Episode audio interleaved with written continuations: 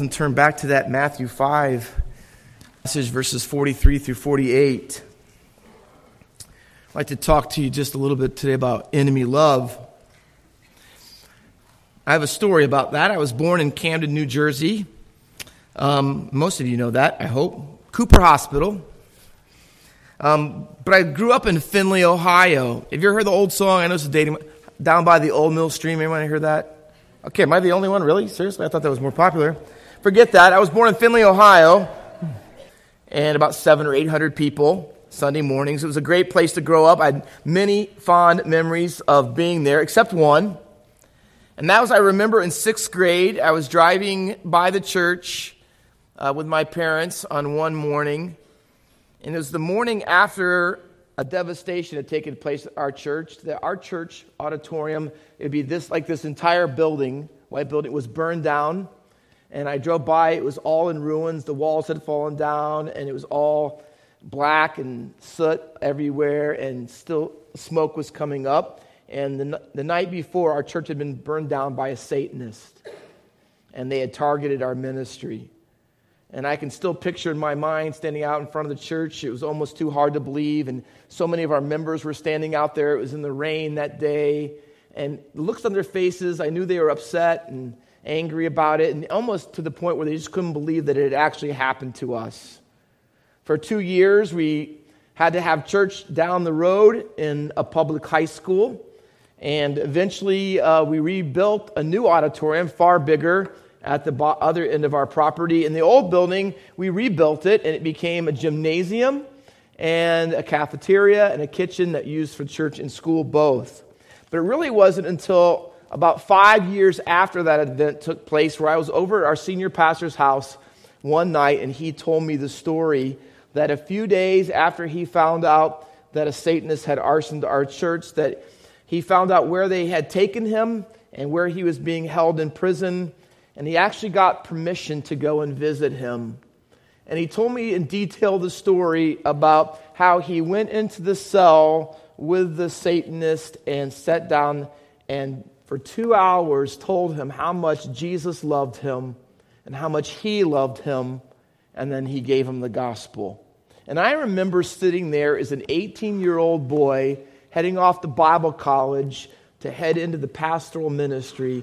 And I thought, that's the love of Jesus. And that story never has left my mind and has impacted me. And I've often asked the question, and I want to share it with you today just briefly how is Pastor Snavely able to love a Satan worshiper that had burned down everything that he had done for God, so to speak? Well, the answer is in our text. Pastor Snavely had a greater righteousness. It wasn't just an external righteousness as long as things were going well. No, it was a righteousness that exceeded the scribes and Pharisees. Let me tell you more specifically what that righteousness means when it comes to the expression of it in love. Jesus says in Matthew 5 and verse 48, and this is a summary of not only the last illustration of an internal external love and and righteousness. It's the summary of all of them, all six of them. He says, You therefore must be perfect as your Father in heaven is perfect. Jesus is not saying that if you have an internal and an external righteousness that you will be sinless because the word perfect doesn't denote that. The word means to be complete. It means to be whole. It means that you're not just half of something, you have all of the parts. It's integrated, it goes together. Let me give you a picture of it. The only other time the word perfect is used in, the Math, in Matthew's gospel is when Jesus is talking to the rich young ruler in Matthew 19 and in verse 20, uh, 19 through 21. And he, the rich young ruler comes up to Jesus and he asks him the question that all of us should ask How do I inherit eternal life? And Jesus says, Well, you have to keep the commandments. And the rich young ruler says, Which ones? And Jesus says, Well, to love the Lord your God with all your heart, mind, soul, and strength, and you shall love. And then Jesus lists a few other, and he ends in Matthew's version of it and says this, and you love your neighbor as yourself. Well, this man is an observant Jew, and he's Orthodox, and in his own mind, he repeats and says this He says, All of these I've kept from my youth. And externally, he probably had.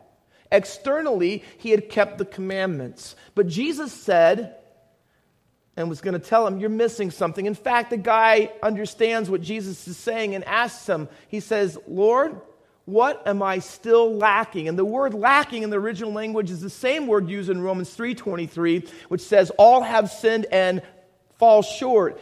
He said, Jesus, how am I still falling short? I mean, on the outside, he goes, I've kept all of these things. I love God. I love others. And Jesus wants to point out to him what he's lacking. And so this is what he says He says, If you want to be perfect, not sinless, if you want to be complete, if you really want to have the righteousness that God is looking for, not just the outside stuff, but also the inside stuff, so it's complete, here's what I want you to do. I want you to go and sell all that you have, and I want you to give it to the poor, and then you'll have treasure in heaven, and you come and follow me. And the Bible says this, and the man went away sorrowfully Here's why. He had great possessions. What does that mean? Here's what it means. That on the outside, he had done all the things that people and God would expect him. But on the inside, you know what his real love was? Money. Things. See, he wasn't complete.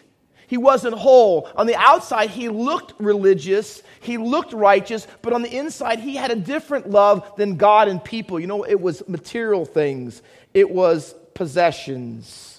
And see, that's perhaps what you and I are missing. See, how do you love an insanely rude, harsh, demanding boss? How do you love your cold hearted, distant father who didn't care enough even to say, I love you more than a couple times your entire life? How do you love your disobedient, disrespectful, and rebellious teenager? How do you love your what you thought was a faithful friend who ends up being a backstabbing one? How do you love your almost impossible to live with spouse? See, these things would be, and, and, to love them after what they've said to you, and love them after what they've done to you. And these things to us, the commandment to love such people seems absurd. And they will be, and it will be absurd to you unless you are perfect unless you have a perfect love, a complete love that stems from both an internal and external righteousness that's been given to you from the Lord Jesus Christ. Only then can you have enemy love. So let me unpack for you just briefly what Jesus says about this perfect love that he wants us to have. He says in verse 43 You have heard that it was said, You shall love your neighbor and hate your enemy the Pharisees and scribes and religious leaders of Jesus' day have what I call a limited love. It was parochial, meaning it was narrowly defined and restricted to people who were just like them. I came up with a poem that kind of epitomizes their limited love. It goes like this Believe as I believe, no more, no less, that I am right and no one else confess. Feel as I feel, think only as I think, eat what I eat, and drink what I drink. Look as I look, do always as I do, for then and then only will I fellowship with you. And that's how the Pharisees thought. They thought that, hey, you look like me, dress like me, act like me, believe like me.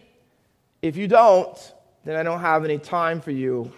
And they might have even read Psalm 139, which says, God, don't I hate those who hate you? And so maybe they thought, hey, God wants us to love people like us, but the people who don't like him, we're going to hate them. And they may have thought that they were even being biblical about it. But in the first century, Jewish people who thought they could love God could hate Jewish people who were unorthodox, not observant people, tax collectors prostitutes, people who were on the outer edges and the margins of society. They felt that they could love people like themselves, but hate all the other ones. Jews thought that they could hate people who were Romans and Gentiles and weren't even interested in God. They thought they had the right to hate them. You see, things haven't changed much. Fast forward to 21st century. It's like Republicans thinking that they could have the right to hate Democrats and vice versa. It's like Christians thinking they have the right to hate people like liberals or Catholics or other religions who don't agree with them on theology. It's like people who are white thinking they have the right to hate people who are black, and black people having the right to hate those people as well. It's like heterosexual people thinking that because they differ from people greatly and rightfully with those who are homosexual, that we have the right to hate them. And all of us claiming to know Jesus at times practice a limited love because we have redefined and narrowed down our definition of what neighbor is. And we like to think that we do it on the outside, but on the inside, things are different.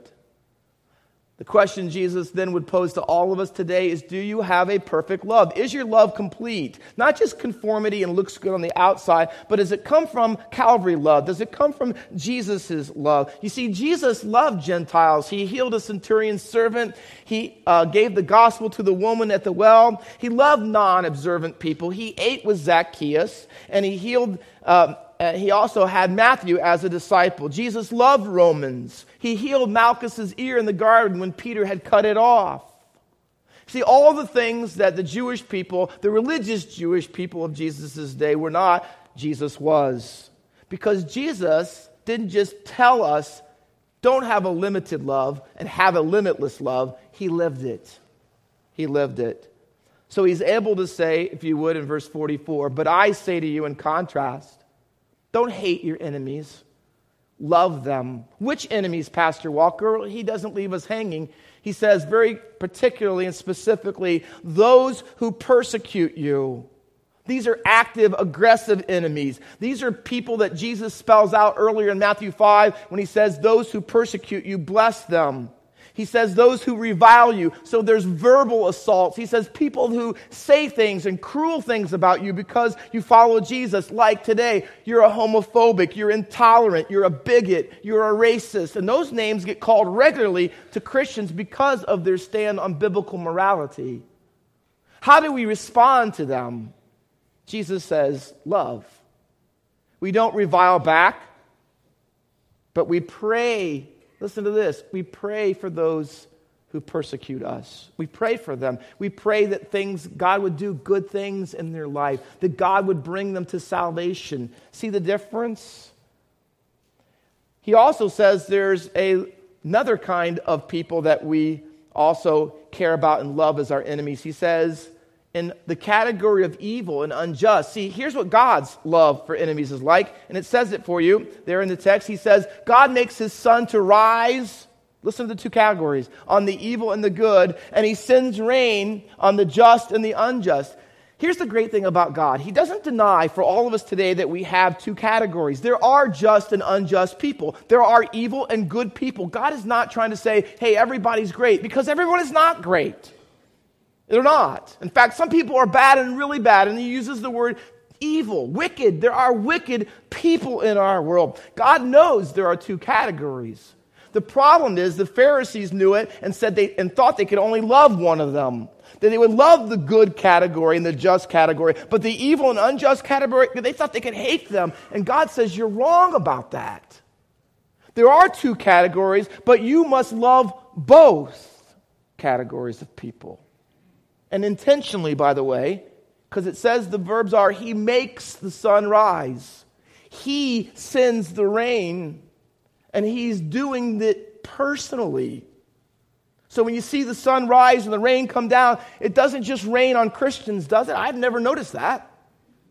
The sun doesn't come up. Hey, go to the beach. Oh, don't go to the beach. You're wicked. It's not going to be no sun there. That's not how it works, is it? You know why? Because that's the love of God. God says, I know where they are, and I know who they are, and I know what they've said, and I know what they've done, and I still love them, he says. So we're having a Tam- Hamilton Township meeting, and Open Space has been our opponent, serious, aggressive opponent. And our response to them is love. To the township, if they turn us down, our response to them is love. Love to them. Maybe we should send them flowers. Maybe we should give them candy. Cake would be good. Why? Because it's what God is like. It's what God is like. How crucial is this to the Lord? Listen to this. He says in verse 45 that you may be sons of your Father in heaven. You know, by loving your enemies, it doesn't make you a son of God, it proves that you are. You know why? Because like father, like son, like father, like sons, plural. So if God the Father loves people who are opposed to him and are not like him and are antithetical to everything he's about and he loves them, and you say that you are his child, that you are his son or daughter, guess what that means? That if that is true, then you must love like he loves. He wants you to know that. Now, there's a very strong statement, two of them, in fact, as we close, Jesus makes in verses 46 and 47. And they're both if phrases. And he's putting out scenarios because he wants you to go from this big ethereal statement to he wants to come down to where you and I how do we, you and I, demonstrate that we are his child in everyday type living? How would I show enemy love? Well, Jesus says, now listen, I got to tell you up front. When he says, don't the tax collectors do this and don't the Gentiles do this, can I tell you, scribes and Pharisees were so holy externally, they prided themselves that this was true, that there was nothing, they were not like tax collectors or pagans at all. There was nothing that Pharisees had in common with someone who was the lowest status on the spiritual and social standing. They had nothing in common with them. So when Jesus says to them, listen, if you love those who love you, that's our text. If you love those who already love you, what reward have you? And then he tacks on this statement. Don't the tax collectors do that? Wow. So the people who thought they were way above the tax collectors have now been brought down to the same level. And they say, hey, you love people just like you. Guess what you're equal with? The lowest people on the rungs. It'd be like telling you today, hey, three days after 9 11, we should love Muslim terrorists. That'd be hard for an American to hear, wouldn't it? But that's what Jesus says. It would seem absurd to them. And Jesus says, if you love people who are like you, and never say or do anything against you, you're no better than a tax collector. You're no better than a Muslim terrorist because terrorists love each other too. You know that, right? So Jesus says, listen, the worst of people, tax collectors who couldn't vote, whose opinion and witness in a court was not valid, who were in league with the Romans, who were considered ceremonially unclean, whose love was for sale every day to the highest bidder, the Romans he says, Yeah, you know, those people, they do as good a job about it as you do. If all you do is love those who love you. So the reality is here's what Jesus is saying You're not like your heavenly Father, you're more like tax collectors. Imagine how that went over. But he's not done. The second if clause is found in verse 47 when he says, And if you greet only your brothers, I said in my Sunday school class, a greeting from a Jewish person always included a blessing from God. And the common one was, Shalom Aleichem. And you have to kind of spit the, like that in there.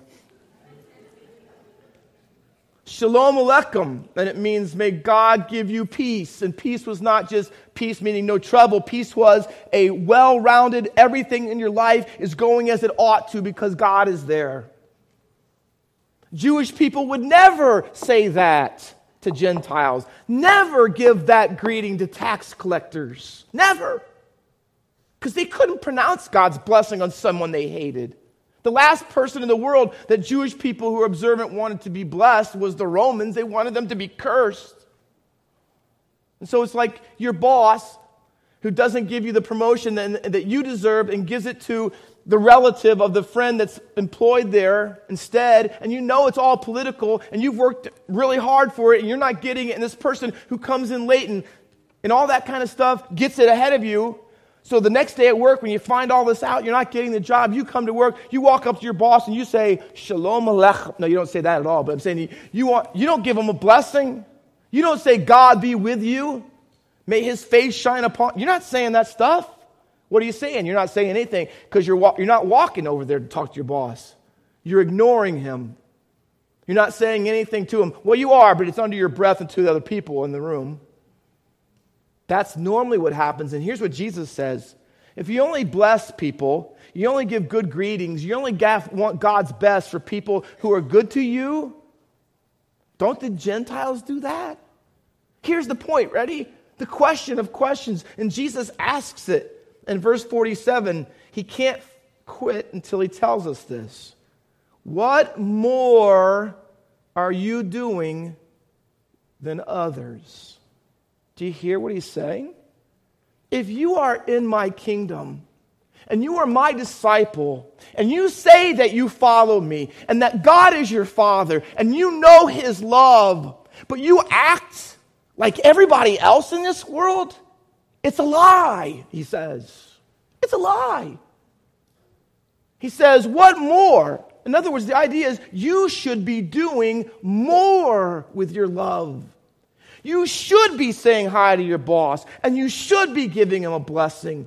And that neighbor you can't stand, you should be making them the cookies. And tonight you should be making the phone call to get right with your sibling that you haven't talked to for years. Yes, you should. You should be writing that text and you should be making that visit and you should let go of that bitterness and that anger and unforgiving spirit. You should. Why? Because you're a Christian. Not because that makes you better but because you have already experienced enemy love, don't you see? You've already experienced it. And if you have, others should be experiencing it through you as well. I think it's ironic and planned by God that Matthew 5:20 says that there is your righteousness has to exceed. The word exceed means more do you know what the word is in Matthew 5 47? What more have you done than others? They are the same word. You know what that means? That if you really, truly, indeed have a more righteousness, a saving righteousness, a true righteousness, both inside and out, you know what it'll mean? An exceeding righteousness will mean you have also an exceeding love, because without the second, you do not have the first. That's why you prove you are sons of the Father. See, a more righteousness will produce a more love. The question is do you have that? And would your boss who overlooks you, and your father who ignored you, and your spouse that you're at odds with, and your kids who don't obey you, and your friends who have forsaken you, would they know that? Would they have experienced it? Do they know that you, when you were an enemy, have been loved by Jesus? Would they know that because of the way that you love them? Let's close in prayer.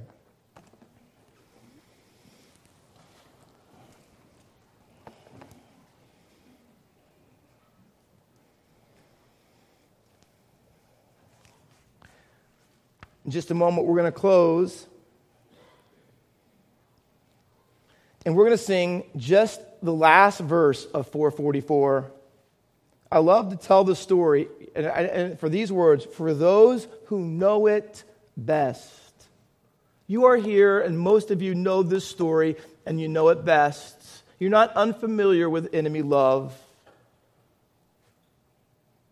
But the question is are your enemies unfamiliar with it?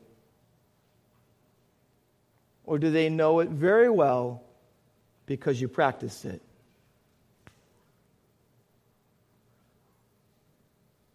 Father, fill us with Calvary love because Calvary love is enemy love. We are great at receiving it. May we be just as great in reflecting it to our enemies and may you be glorified in it. And may they glorify you because of it. We pray in Jesus' name. Amen.